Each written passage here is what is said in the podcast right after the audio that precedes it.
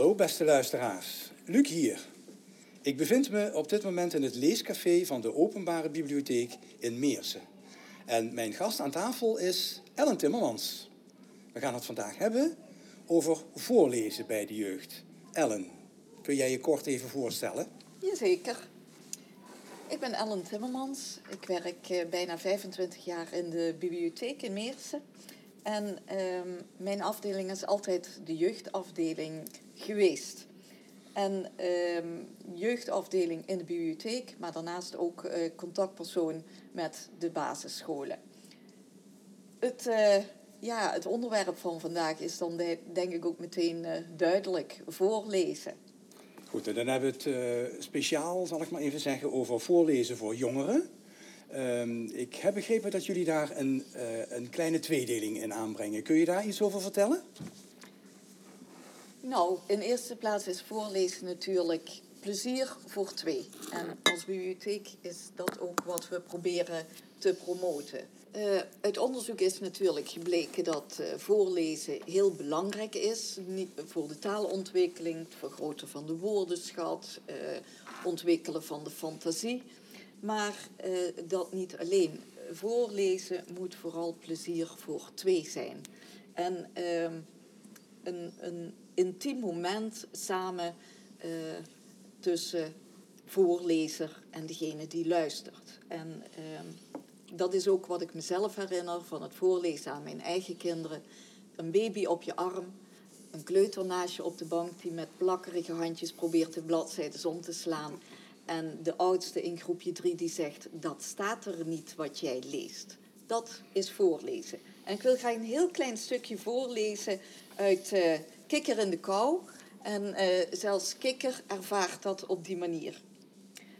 S'avonds las Haas verhalen voor over een mooie dag in mei.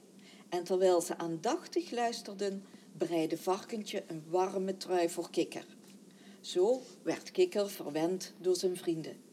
Wat is de winter toch heerlijk als je lekker in je bed ligt, dacht Kikker. Nou ja, en dan zie je dat Kikker moeite heeft met de winter, met de kou. En hij moet er dan toch op uit. Hij verdwaalt en hij wordt gelukkig door zijn, eh, zijn vrienden gevonden. En eh, ze brengen hem naar huis, stoppen hem in bed. Hij krijgt een kopje soep.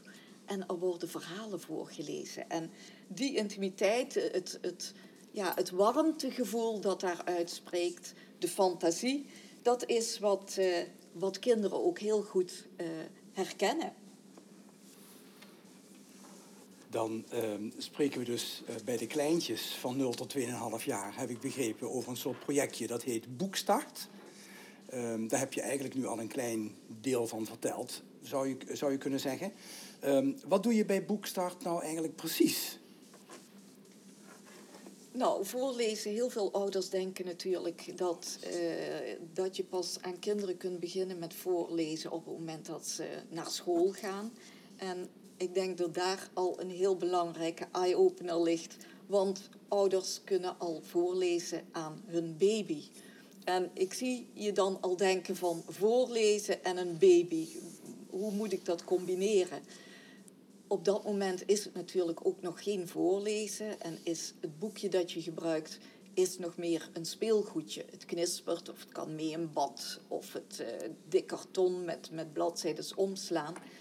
Maar het boekje zorgt ervoor dat er tussen de ouder en het kind taal ontstaat. En eh, je, je vertelt over de plaatjes in het boek. En dat is het belangrijkste, want ieder kind leert praten, maar Ehm, het moet natuurlijk wel eh, geprikkeld worden. Het moet geactiveerd worden. Het vermogen om te gaan praten. En hoe meer taal je aangeboden krijgt, hoe makkelijker dat dat gaat. En hoe beter dat je je straks eh, kunt uitdrukken. Hoe makkelijker dat je op school mee zult kunnen met het, op, eh, met het eh, lezen van opgaves. Want als dat al heel veel tijd kost, dan heb je die tijd niet meer om het antwoord in te vullen. Ehm, voor- voor een aantal ouders is dat heel vanzelfsprekend om met je baby te praten als je hem verschoont of als hij te eten krijgt. Maar voor andere ouders is dat moeilijker en zij vinden het heel moeilijk om te praten met hun kind. Om dat wat te vergemakkelijken is een boekje een heel handig hulpmiddel. Een boekje tussen ouder en kind om over te praten.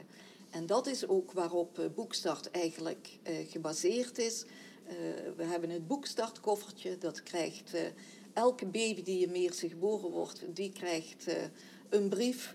En, ehm, of die kreeg een brief. Op dit moment worden de koffertjes uitgereikt op het consultatiebureau. Um, maar normaal gesproken krijgen de ouders een brief thuis en waarmee zij het boekstartkoffertje in de bibliotheek kunnen komen ophalen. Mooi. Dan um, zou ik graag nog even uh, met je willen praten over het projectje De Bos, de bibliotheek op school. Waarbij, uh, denk ik, ook uh, vooraan zal staan om het plezier in het lezen te ontwikkelen bij de kinderen. Zou je daar nog iets over kunnen vertellen? Um, de Bos is een, um, is een, een aanpak. Eerst alleen in het primair onderwijs. Um, of voor mij werk ik alleen met de Bos in het primair onderwijs. Waarbij eigenlijk een collectie uh, op school wordt geplaatst. Een, uh, een actuele, aantrekkelijke bibliotheekcollectie. En daarbij komt de leesconsulente op school en in de klas. Om ook ja, iets aan leesbevordering te doen. In die zin uh, dat je ook andere boeken bij de kinderen onder de aandacht brengt. Kinderen zijn in deze tijd heel erg gericht op het lezen van series. Maar vergelijk het even met je kind lust graag friet en cola. Maar dat wil niet zeggen dat je hem elke dag friet en cola voorzet. Kinderen vinden het leuk om een boek te lezen van een bepaalde serie. Maar misschien ook goed om ze eens een keer iets aan te bieden dat, dat wat minder voor de hand ligt, dat ze zelf niet zouden kiezen. En samen met het team op school uh, ja, proberen we toch de kinderen te enthousiasmeren om te gaan lezen. Het voorlezen aan jonge kinderen uh, vinden ouders meestal wel redelijk ja, erbij horen, om het nog even zo uit te drukken. Maar wat gebeurt er daarna? Op het moment dat kinderen zelfstandig kunnen lezen, hoe gaat dat verder? Zou je daar nog even iets over kunnen vertellen? Nou, je hebt helemaal gelijk, Luc. Eh, het eh, voorlezen aan eh, jonge kinderen, dat wordt als heel gewoon ervaren. Maar ik herinner me nog wel dat ik een, ja, iets verteld heb over het belang van voorlezen op een peuterspeelzaal. En uh, ik vertelde toen dat ik ook nog aan het voorlezen was voor, aan mijn oudste zoon, die toen in groep 8 zat. En ik zag de ouders naar me kijken van, meent ze dit nou? Is dit nu een grapje? Wat moeten we hiermee? Maar het was geen grapje en het is ook ontzettend belangrijk. Het ene kind zal er behoefte nog aan hebben, het andere kind niet. Maar zeker in groep 3 en 4, als kinderen pas net leren lezen zijn ze nog lang geen, uh, kunnen ze nog lang niet verhalen lezen die je als ouder of als voorlezer uh, aan ze kunt, kunt aanbieden.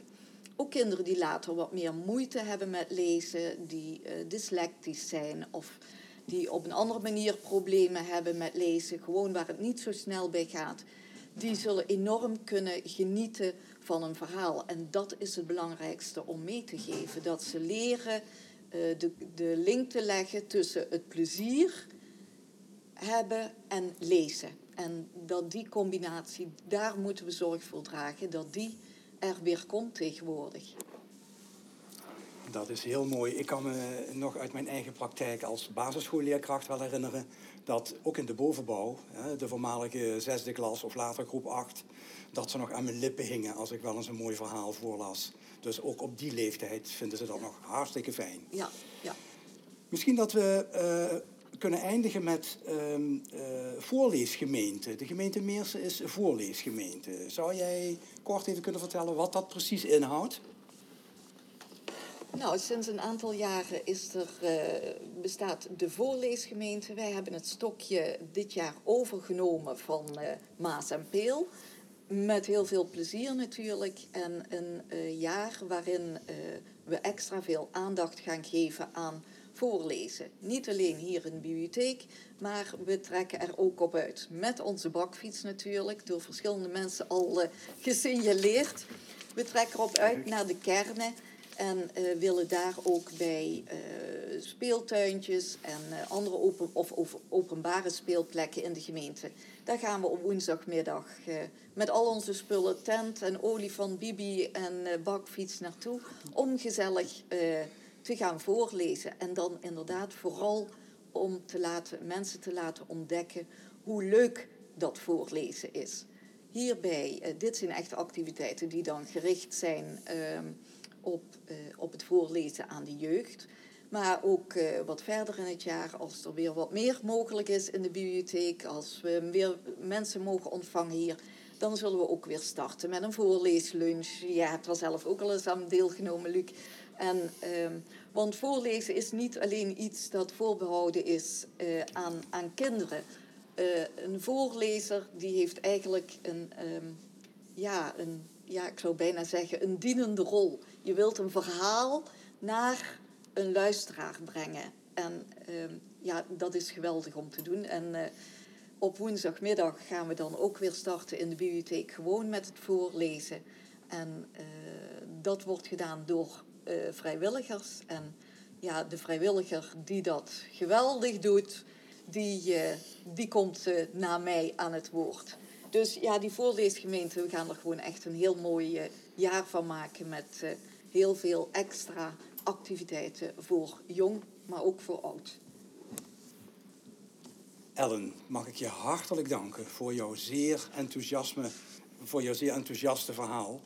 Uh, je hebt het heel goed uh, onder woorden gebracht allemaal. En laten we hopen dat, behalve wij zelf, ook de luisteraars daar enthousiast over zijn geworden. Ja, dat hoop ik zeker. Beste luisteraars, tot de volgende keer.